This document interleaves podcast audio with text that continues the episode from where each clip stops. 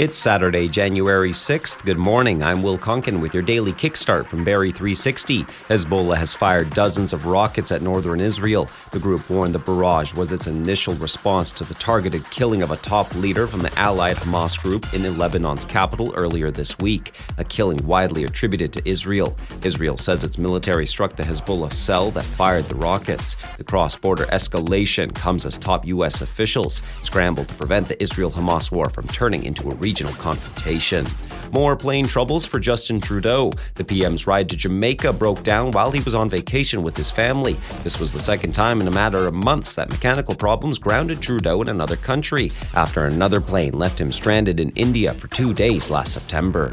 Bracebridge OPP charged a man after he fled from a collision scene. Just after midnight New Year's Day, officials responded to reports of a vehicle that left the roadway on Byers Road in Gravenhurst and caught fire. Nearby residents came out of their home and assisted one occupant. However, the driver fled after the call to police was made. OPP searched the area but were unable to locate the driver. Later on, a 38 year old Gravenhurst man was charged, has a court date next month.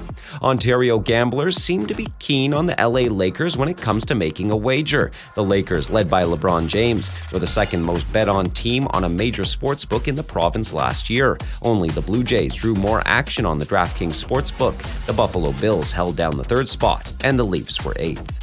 Did you bet on the London Knights scoring six straight? Well, they did, en route to a 6 2 win over the Barrie Colts. In Junior C hockey, Alliston beat Penetang 7 1, Caledon 4 1 over Midland, Schomberg got past Huntsville 5 4, Stayner took down Innisfil 5 2, while the Raptors fell in the closing minutes to the Kings 135 130, and to the Professional Women's Hockey League, Toronto with a 3 2 win against New York. Cloudy today, high minus 2, wind chill near minus 7. That's your kickstart for Saturday, January 6th. We're back again tomorrow. Until then, remember another day, another dollar. It's only a kick, a jump, a block. It's only a serve. It's only a tackle, a run. It's only for the fans. After all, it's only pressure. You got this. Adidas.